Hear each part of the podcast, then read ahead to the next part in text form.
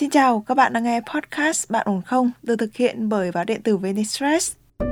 nhưng mà rồi ba em mất thì em nghĩ là cái chuyện nó khá chấn động với em Rồi. em có một người chị bị mù và đau bẩm sinh hiện tại em chỉ sống với mẹ với chị với ông ngoại thôi mà ông ngoại em cũng lớn tuổi rồi nhưng mà vẫn phải làm việc vẫn phải đi làm nuôi gia đình ngay từ bé là em đã bị quen với cái việc mà gia đình cãi nhau vì chuyện tiền bạc á nó hình thành em là em sống mọi thứ khá là vật chất lúc nào cũng sẽ vì tiền thôi Ừ tại vì em có người chị bị mù như vậy nên thường bị bạo lực trong lớp á. Mọi người xung quanh đều biết em là một người rất là cố gắng, lúc nào cũng có nhiều khó khăn trải qua nhưng mà cố gắng á. Nhưng mà cuối cùng thì cái shop em bị trộm vô lấy hết, thì trong một đêm em không còn gì hết. Có nghĩa là em không muốn tồn tại trên cuộc đời này chỉ là em muốn chết thôi. Các bạn có thể tìm nghe Bạn ổn không trong chuyên mục podcast của báo VN Express hoặc trên các nền tảng khác như Spotify, Apple Podcast hoặc Google Podcast. Hoặc nếu bạn có những bất ổn cần được chia sẻ, hãy gửi thư về cho chúng tôi qua hòm thư podcast@vnexpress.net để được chuyên gia của chương trình lắng nghe và hỗ trợ nhé. Còn bây giờ, hãy cùng chúng mình đến với câu chuyện của ngày hôm nay cùng với thạc sĩ tâm lý Trần Hương Thảo. em thì sinh năm 98 em bị trầm cảm với lại ờ, ám ảnh lo sợ Dối loạn lo âu ha. Dạ đúng rồi. Ngày trước em không có kiến thức về việc là mình bị trầm cảm hay không. Thì tới một lúc đó thì mẹ em bảo là chắc em bị khùng rồi nên đưa em đi khám. Thì em đang điều trị ở trung tâm y tế quận. Em điều trị ở đây em thấy ổn với lại À, được phát thuốc miễn phí á chị. Thật ra không phải rối loạn lo âu mà em bị ám ảnh á chị. ờ, em bị ám em ảnh thấy hả? bác sĩ bác sĩ ghi về cái triệu chứng đó. Rối loạn lo âu thì em không chắc là không có đâu. Rồi, Chỉ là rối loạn ám ảnh cưỡng chế. dạ OCD đúng không? Tức là em bị ờ, em có thể kể cái triệu chứng đó ra cho chị biết được không? Tức là em bị mỗi người sẽ có một cái OCD khác nhau. Dạ, giống như là em lúc nào cũng lo sợ là có người theo dõi với làm hại mình á. À rồi, Nếu rồi. nếu như một cuộc số lạ nào gọi đến thì em sẽ không bao giờ bắt máy. Cái này ngày xưa Trung Quốc người ta cũng đã có rồi. Có Dạ. một cái chứng tên là bách hại cuồng, tức là sợ người khác sẽ ám hại mình.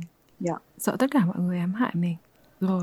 Với lại em bị ám ảnh chuyện mình bị mắc HIV á, tức là em không có bị HIV nhưng mà em luôn lo sợ là mọi cái hoạt động của em đều sẽ bị mắc cái chứng bệnh đó. nhưng mà lý do tại sao dẫn tới cái ám ảnh đó thì em có biết không hay là tự nhiên nó sinh Em- ra như vậy? Em không biết là do đâu nhưng mà ngay từ nhỏ em đã sợ cái chuyện đó rồi. Các cái thông tin về HIV em được tiếp xúc với nhiều không? Tại vì nhà em cũng có người bị HIV nhưng mà À. em đã bị nỗi sợ đó trước trước khi mà em biết gia đình em có người bị. Một cái rối loạn ám ảnh cưỡng chế bao giờ nó cũng sẽ bắt nguồn từ một cái nguyên nhân nào đấy. Những cái nguyên nhân tự thiệt tự thân nó rất là ít. Tức là nó phải có một cái sự cố nào đó xảy ra này nó mới gây ra cái rối loạn đấy. Chị nói như vậy á thì em suy nghĩ thôi. Ừ. chắc là do ngày trước ba em nghiện ma túy á. Ồ, thì bây giờ ba mình còn hay mất hay là dạ còn? mất rồi. Mất hồi em lớp 8 rồi. Ừ, cũng khá lâu rồi ha. Mà khi ba mất là do có phải nguyên nhân là HIV không hay là cái gì đột quỵ à không liên quan tới HIV có người xung quanh nói gì với em về cái chuyện là nếu như mà nghiện hút thì nó sẽ liên quan tới HIV không? Dạ có. Họ không nói trực tiếp với em đâu nhưng Rồi. mà tuyên truyền thì em biết thôi. À, nhưng mà cái tuyên truyền đấy là do mình có ba như vậy cho nên họ thường xuyên đến tuyên truyền hoặc là những người xung quanh thường xuyên nói điều đó đúng không? dạ đúng rồi. Đấy, thế thì chúng mình đã tìm ra được cái gốc rễ của vấn đề rồi đó. Tức là khi mà chúng mình có một cái rối loạn như thế, một cái ám ảnh như thế thì nó có cái nguyên nhân của nó. Và cái thông tin này nó được đào sâu, nó bắt rễ ở trong đầu của em rất là lâu rồi. Thế thì ờ, nó trở thành một cái cơ chế trí nhớ tự động á. Dạ. Khi đó thì bé sẽ ghi nhớ mọi thứ một cách vô thức mặc dù em không hề muốn tiếp nhận cái thông tin đó đâu. Thế nhưng mà Dạ. mình đã nó nằm trong cái cơ chế của trí nhớ rồi. Thế thì nếu như mà em muốn không nhớ về cái điều đó nữa ấy, thì mình cần phải có một cái gì đấy nó mạnh hơn để thay thế. Thế gần đây em có trải qua một cái điều gì đó không mà nó mạnh hơn Ờ, không nhà em không khá giả rồi ba em kiểu bị nghiện á ừ. nhưng mà em không hề ghét ông ấy em cực kỳ thương ông luôn tại vì từ ông nghiện nhưng mà ông đã thay đổi thành một cái người rất là tốt á ông cai nghiện vì con vì cái á, em cũng Ồ. nên em vẫn xem ổng là một cái người em rất là yêu quý Ừ. nhưng mà rồi ba em mất thì em nghĩ là cái chuyện nó khá chấn động với em rồi đến bây giờ hiện tại em vẫn còn nhớ nhớ Ừ. về cái ngày hôm đấy. Ờ, thì em có một người chị bị mù bị mù và đau bẩm sinh. Hiện tại em chỉ sống với mẹ với chị với ông ngoại thôi mà ông ngoại em cũng lớn tuổi rồi nhưng mà Ừ. vẫn phải làm việc. Ông em 82 tuổi rồi. Wow ông 82 Dạ, vẫn tuổi rồi ông vẫn đi làm được hả em? Dạ đúng rồi. Ông em là nha sĩ nên ông vẫn phải đi làm nuôi gia đình. Thì ngay từ bé là em đã bị quen với cái việc mà gia đình cãi nhau vì chuyện tiền bạc á. Rồi. Thì nên nó hình thành em là em sống mọi thứ khá là vật chất lúc nào cũng sẽ vì tiền thôi. Ừ. tại vì em có người chị bị mù như vậy nên thường bị bạo lực trong lớp á kiểu Ồ. họ không đánh đập gì đâu nhưng mà họ sẽ thường kỳ thị vì sợ là em có cái gen gen đó Ừ. giáo viên cũng vậy giáo viên cũng không có tôn trọng em á tức là ngày bé em đi học em bị bạn trong lớp ăn cắp tiền nhưng mà cô giáo lại xử em là người có tội Ừ. ấy là ăn cắp tiền của em nhưng mà lại xử em còn không trách gì bạn đó hết.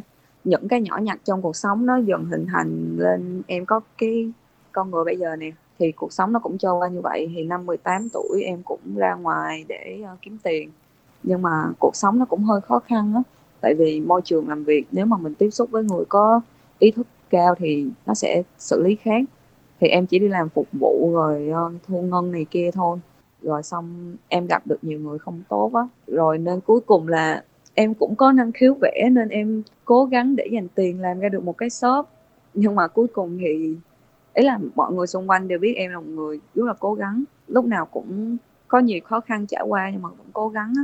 Nhưng mà cuối cùng thì cái shop em bị trộm vô lấy hết. Thì trong một đêm em không còn gì hết.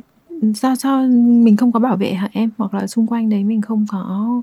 Dạ tại vì ờ, nói chung là em kể chị nghe thì câu Ừ. chuyện nó đơn giản vậy thôi. Nhưng mà thực tế thì nó em nghĩ nó như một cái hiệu ứng thôi. Rồi. Từ một cái việc nhỏ nó xảy ra dẫn đến những cái chuyện này nó kéo theo như vậy. Nên chuyện này xảy ra cũng là đúng thôi. Khi mà mất như vậy thì ờ, bé có cái khoản dự trữ gì hay là bé có cái cách nào để mà tại khắc phục được em- cái vấn đề này không? Tại vì em bán hàng luxury á chị bán mấy cái túi LV này kia mà bán hàng thật chứ không phải hàng phát nên giá trị nó cũng cao á. Rồi. Tại vì em có năng khiếu vẽ á, ừ. nên khách thường gửi lại để em trang trí cho họ thì những cái túi của Ôi. khách nó cũng đắt tiền nữa trộm lấy luôn cả những túi của khách lẫn túi của em thì cái khoản dự trữ của em chỉ còn đủ để trả để đền lại cho khách thôi trong cái ờ, cửa hàng của mình có cam hay là có cái gì đấy để mà có thể làm chứng để để khách họ giảm nhẹ cho mình cái cái phần đền bù thiệt hại được không Ờ, dạ em có cam nhưng mà không có cũng là kiểu cam nó không có tiên tiến lắm á nên Ừ. cái nó tối thui à với cái Ôi thu em này. Dạ. Ừ. nó tối thui à. vậy là bây giờ là coi như là, là bé đã đền hết cho người ta rồi và bây giờ là mình có cái số là không đồng và mình không còn cái khoản tích trữ đủ để khởi Dạ, nghiệp rồi, lại nữa đúng hai không? bàn tay thôi. Thế ngoài cái công việc mà bé đang làm ra thì bé còn còn yêu thích cái việc gì khác không? Hay là nhất định là mình sẽ phải quay lại cái nghề này? Tất cả những thứ liên quan đến nghệ thuật á em đều thích. Dạ. lẽ ra tháng 9 này là em đi du học rồi kiểu 4 Ồ. năm trời em lăn lộn ở ngoài em đủ tiền để tự mình có thể đi du học á. Giỏi nhưng mà bây giờ gặp chuyện này thì em cũng không biết là tháng 9 này có đi được hay không nữa. Bé đi tự túc thì không có học bổng gì. Dạ. Ừ, bé đi học ở đâu nè? Trung Quốc ạ. Học Trung Quốc là biết tiếng Trung mà ờ nhà em người Hoa ạ. Thế là đi du học rất là thuận lợi. Thế thì nếu như mà bé giỏi tiếng Trung như vậy thì chắc là có thể tìm được học bổng đấy. Chị thấy có nhiều người các bạn ấy tìm được cả học bổng mà 4 năm Dạ, học rồi có cả tiền ăn ở luôn nhá Dạ tại vì em bỏ học đại học á nên thứ nhất là cái hồ sơ em không đẹp nhưng Ờ. mà tại vì bây giờ em cũng 24 tuổi rồi đó mà cái quy định là học đại học là phải dưới 25 dạ nên là mình càng lớn tuổi thì nó sẽ càng không có đậu chắc chắn ừ. ừ. thế thì cũng khá khó cho bé bởi vì mọi thứ nó sẽ không kịp nữa nếu như mà em không thi liền bây giờ ha dạ đúng rồi em có muốn đi lắm không và cái việc mà em vừa trải qua ấy, thì nó có mang đến cho em một cái suy nghĩ gì không thì trước đó em cứ suy nghĩ là ờ mình cố gắng kiếm tiền để cho thì cái mong muốn của em trong cuộc sống này cái mục đích duy nhất á là em chỉ muốn chữa mắt cho chị em thôi. Ừ. Ờ, mà nó phải cần đến 3 tỷ. Nói chung là em chỉ có mục đích lao kiếm tiền cho mẹ em vui hơn cuộc sống gia đình em khá giả hơn. Hay là những cái tầm thường như là chữa mắt cho chị mua cái máy lạnh để ở nhà chẳng hạn vậy. Ừ. nhưng mà ấy là em cái lần mất tích lần này là trộm á là mất tất cả. Nhưng mà khi mà em kinh doanh á những người bạn của em họ muốn hợp tác á họ cũng lừa em nữa. Ấy là em đã mất trước đó vài trăm rồi và lần này mất thêm nữa là mất hết. Ấy là trước đó mất thì em vẫn cố gắng gồng gánh để em làm tiếp. Ừ. nhưng mà bây giờ lại mất hết thì em không còn số vốn nào nữa. Nên kiểu em đang sống không có mục đích đó chị. Thật ra thì khi mà mình trải qua một cú sốc bao giờ nó cũng vậy em ạ. Mình bị mất phương hướng và mình tuyệt vọng với cuộc sống này là cái chuyện rất bình thường. Thêm vào đấy Dạ. thì em lại có một cái nền nữa là mình có một chút cái rối loạn Và một ít trầm cảm thì cái Dạ. cái này nó sẽ càng càng kéo dài hơn so với người bình thường một chút còn còn tất cả mọi người đều sẽ thế khi trải qua biến cố các bé Thế thì Dạ. cái mà người ta hơn nhau là cái việc mà người ta phục hồi sau biến cố nó mau hay là nó chậm Ừ. đối với em không có mục đích ở đây có nghĩa là em thấy dù mình giàu có hay là mình nghèo đi á quan trọng là cuộc sống nó những ngày tiếp theo nó sẽ diễn ra như thế nào kiểu mình khi mà mình giàu rồi á mình có được một số tiền rồi mình hưởng thụ nhưng mà đến một lúc nào đó mình cũng sẽ chán và mình cũng sẽ lặp lại cuộc sống mỗi ngày. Có nghĩa là em không muốn tồn tại trên cuộc đời này chỉ là em muốn chết thôi. Em từng tự tử rồi nhưng mà may mắn là em sống được. Ừ. lý do gì giữ cho em sống đến ngày hôm nay? Là mẹ với chị em thôi. Rồi thế mẹ với chị là biết tình trạng này của mình đúng không? Dạ biết. Ừ. Thật ra thì có rất nhiều người trong cuộc đời ấy, ít nhất là sẽ trải qua một cái lần bị một số cái hội chứng của trầm cảm. Cảm thấy cuộc sống này vô nghĩa. Nhưng mà người ta vượt qua được là vì người ta biết được là người ta có cái mục đích để sống ở trên đời này là cái gì. Thì Dạ. rõ ràng là em cũng có mục đích rồi. Chị biết là những cái ngày mà sống tiếp ừm, sống của em ấy nó sẽ rất mệt mỏi so với mọi người. Nó rất là nặng nề. Bởi vì trầm cảm nó giống như là một cái con chó đen ấy, nó luôn luôn ám ảnh người ta. Dạ đúng rồi. Em đi song song ở bên cạnh ừ, nó, nó không có cắn mình. Nhưng mà mình luôn luôn sợ là một lúc nào đấy nó sẽ cắn mình và thậm chí nó nuốt mình luôn ừ, thì, thì đúng là nó nó mệt mỏi như vậy thật đấy thế nhưng mà mình không hề biết được thế giới bên kia nó có cái gì em ạ Dạ. và mình không biết được là nếu như mà mình ra đi như thế thì cái sự đau khổ này nó có chấm dứt hay không lúc mà em tự tử á mọi người luôn bảo em là mày chết như vậy Ừ. thì những người xung quanh sẽ như thế nào Ừ. nhưng mà Ừ. không phải em nghĩ đến việc tự tử với một cái mục đích tiêu cực Ừ. nhưng mà em thấy rất vui khi nghĩ về chuyện đó và em Ừ. muốn làm nó tại vì em nói thật với chị là em cũng khá nổi tiếng trên mạng á. Ồ, nhờ cái tài năng thôi. Ừ, em cũng từng ha. hợp tác. Dạ đúng rồi. Cũng hợp tác với nhiều người á nhưng mà em cũng bỏ đi cái ánh hào quang đó. Ừ. tại vì em thấy nó vô nghĩa. Tức là em thấy khi mà nghĩ về cái chết á em cảm thấy vui hơn nhiều. Ví dụ bây giờ mọi người muốn em sống tiếp để cho mọi người không đau lòng nhưng mà thực tế em lại rất là sống như cam khổ ừ, ừ, thì mọi người có thể hy sinh vì em để em chết nhưng mà em thấy thoải mái. Ừ.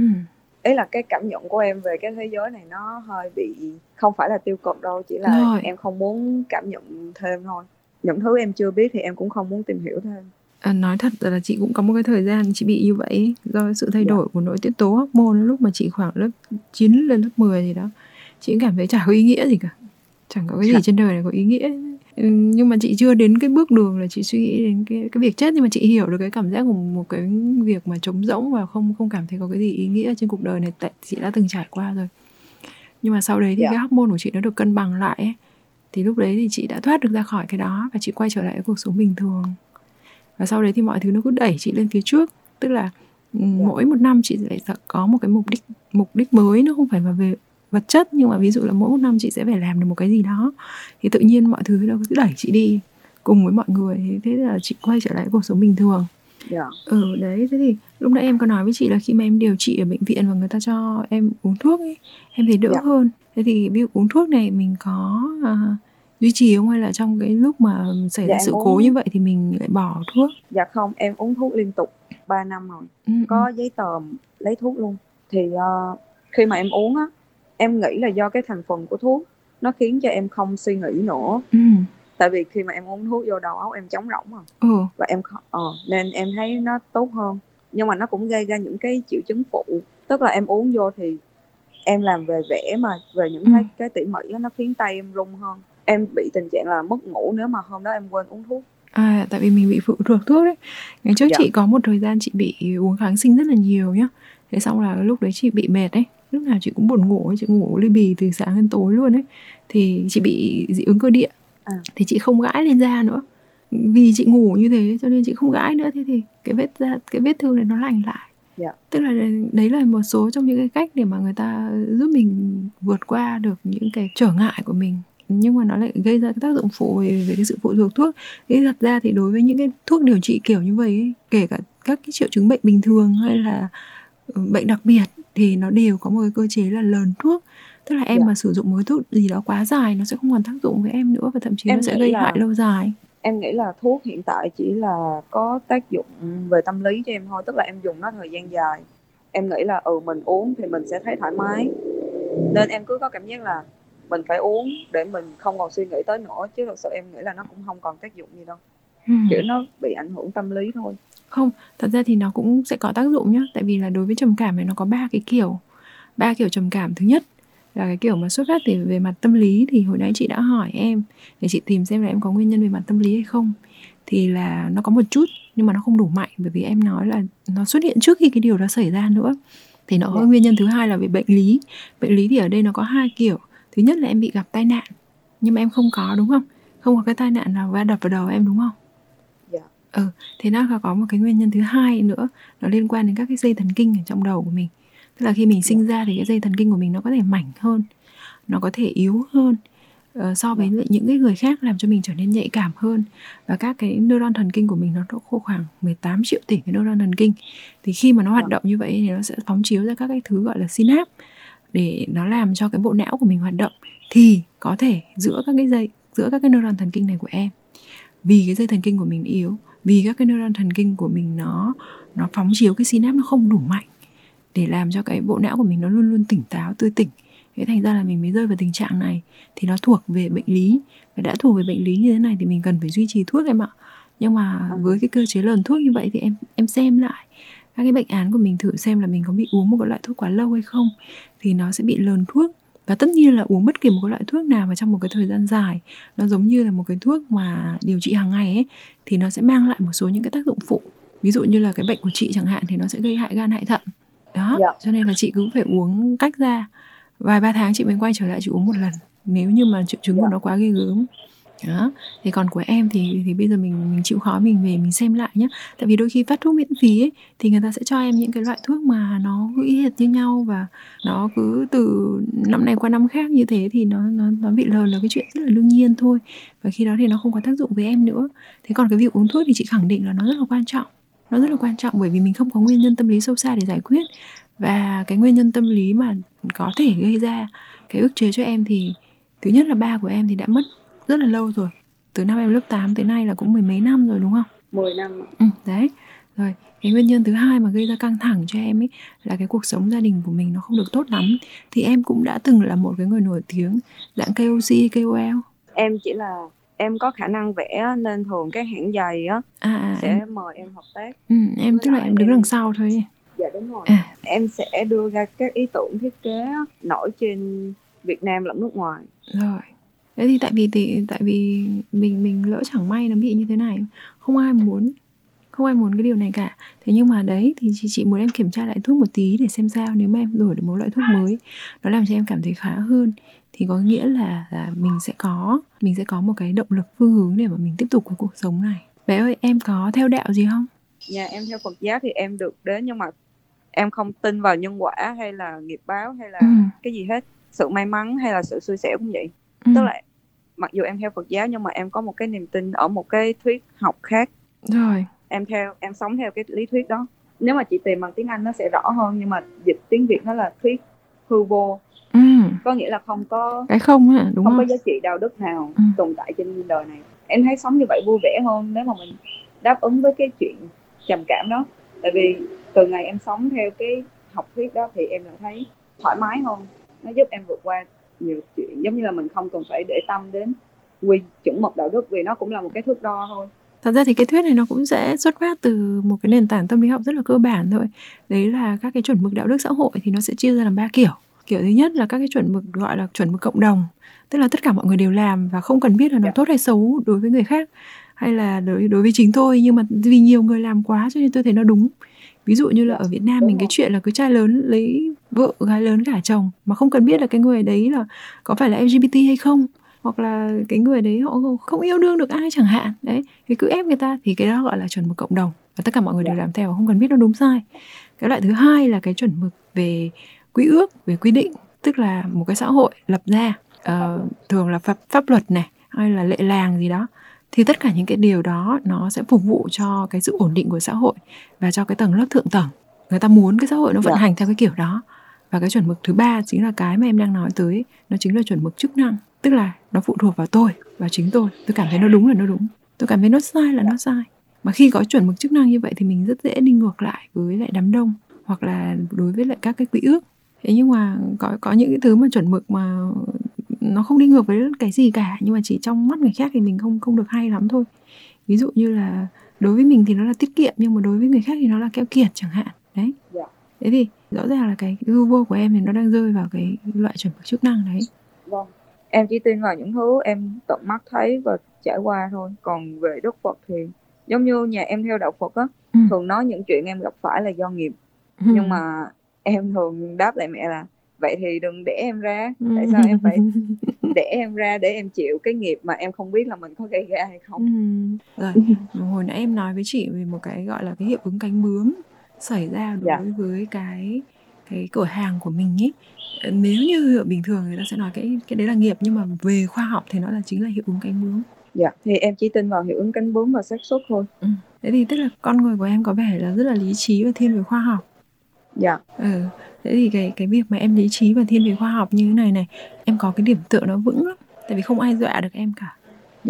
đúng rồi Ừ, về mặt lý trí tuy nhiên mà cái điểm yếu của cái người khoa học là chúng mình cứ hay đi tìm tỏi cái này cái kia và khi không đạt được thì mình sẽ dễ bị thất vọng và cái thất vọng này nó sẽ gây thêm cái sức ép nặng nề hơn cho cái chứng bệnh mà mình đã sẵn có thế thì ở đây có hai cái điểm mà chị muốn nói với em thứ nhất là về à, mình có thể đi chụp não này tức là nếu như mà mình chụp não thì mình sẽ hiểu được là à cái sóng não của tôi nó có tốt không này à, để xem xem là à tôi bị như vậy là do cái nguyên nhân thực sự là cái gì giống như hồi nãy Dạ. chị phân tích với em ấy thì nó chỉ là trên cái cảm quan của chị sau khi mà chị hỏi em một số cái vấn đề có liên quan thôi thế nhưng mà Dạ. ngoài ra thì nó còn phải có những cái chứng cứ về mặt khoa học nữa thì em có thể nếu được thì chụp não giúp chị để xem xem Dạ. là cái cái biểu đồ não đấy nó có cho thấy một cái sự gì bất thường trong các cái sự phóng chiếu về mặt synapse hoặc là Dạ. cái dây, dây thần kinh ở trên não bộ của mình có chỗ nào nó nó bị thiếu khuyết hoặc là nó nó bị yếu hơn không thì lúc đấy mình sẽ có một cái phương pháp điều trị nó vững vàng hơn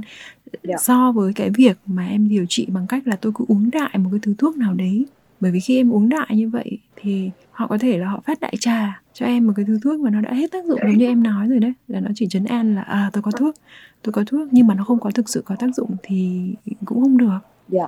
Cái thuốc này theo như chị biết ấy, thì thực sự là nó sẽ làm cho các cái thành mạch của cái dây thần kinh của mình nó cứng cáp hơn lên tức là nó sẽ làm cho em vững hơn về mặt tinh thần. Dạ. Thì nó thực sự là có tác dụng chứ không phải là không. Cho nên Dạ. là là có hai cái biện pháp mà để mình tiếp cận thuốc như vậy ấy, em nhưng mà em cũng không còn muốn điều trị trầm cảm nữa đâu tại vì buồn thì ai mà chả buồn nhưng Ừ. mà em Ừ. cũng quyết định mình sẽ sống đến năm bao nhiêu tuổi á nên em cũng không còn lo lắng về bao nhiêu? bản thân mình. Bao nhiêu? Dạ 38 ạ. Tại sao lại là tuổi đấy? Tại vì em nghĩ là tuổi đó em đã hoàn thành xong hết những gì em muốn rồi. Nhưng mà nó có trên cái lộ trình mà như em vạch ra không? Để đến lúc 38 là xong. Em nghĩ là em chuẩn bị trước hết rồi. Tại vì em thấy mọi người luôn nói là chỉ có chết là mình không được lựa chọn á. Nhưng Ừ. em thấy em nên làm chủ cuộc đời à tức là mình phải lựa chọn để cho mọi người thấy là mọi người nói sai rồi. Cái đó Dạ. tôi cũng lựa chọn được. Không có đâu em tại vì lần trước lần trước mình cũng lựa chọn mà cũng không được ấy. Ừ, thì mình chọn lại. Tới khi nào được thì thôi hả?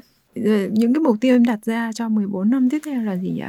Em chỉ muốn kiếm đủ mấy tỷ thôi. Ồ. chữa mắt cho chị xong để lại một số tiền cho mẹ là xong còn Ồ. nếu mà lúc đó em chưa chết được thì em sẽ gia nhập quân ngũ để em ra chiến trường em thích những cái chuyện đó. 38 tuổi ai cho vào quân đội? Trên cuộc đời này có những thứ nó đâu có theo kế hoạch của mình được đâu em.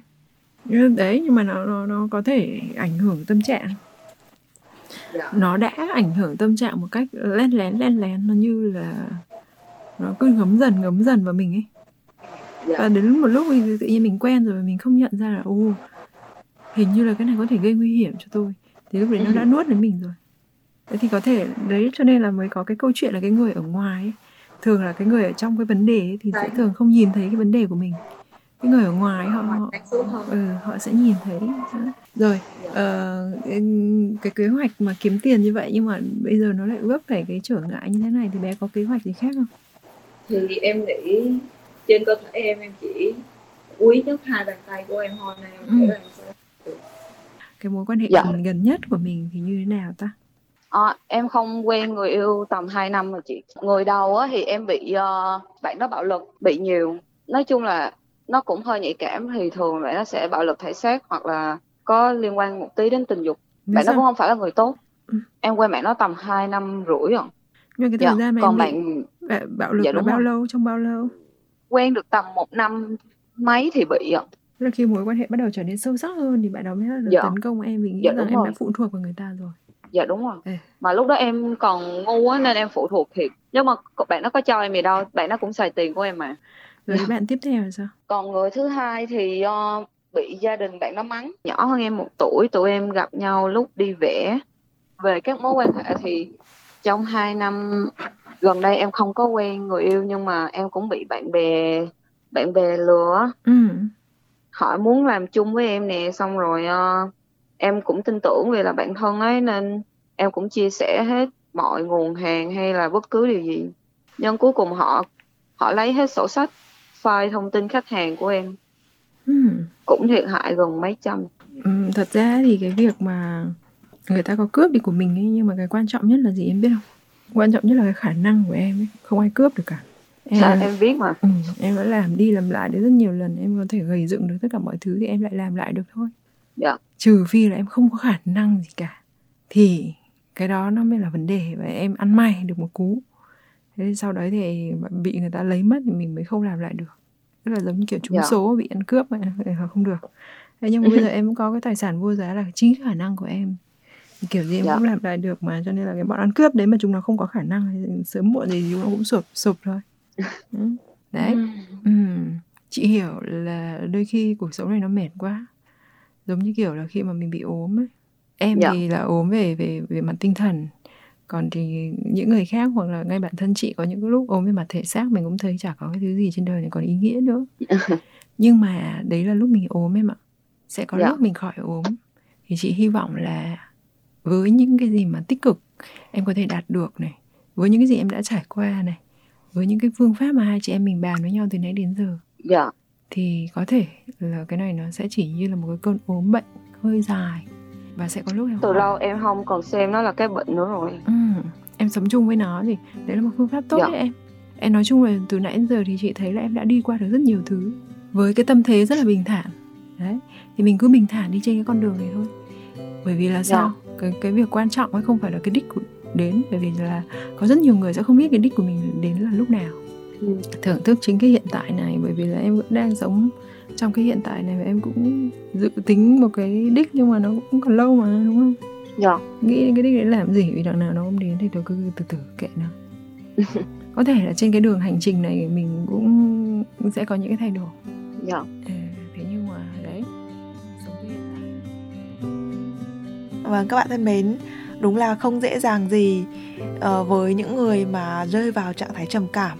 Bản thân mình cũng đã tiếp xúc với khá là nhiều người trầm cảm và mỗi người sẽ có những cách nhìn nhận, có những cái thế giới quan khác nhau. Nhưng mà để có thể hiểu được, đồng cảm được và giúp họ được một phần nào đó thì cần rất là nhiều thời gian và sự kiên nhẫn.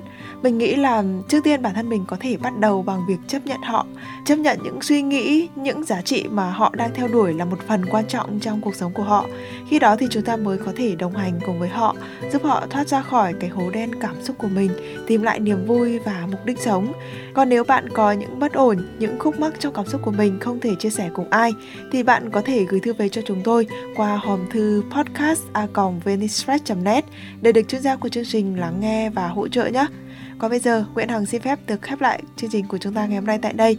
Xin chào và hẹn gặp lại các bạn trong những chương trình sau.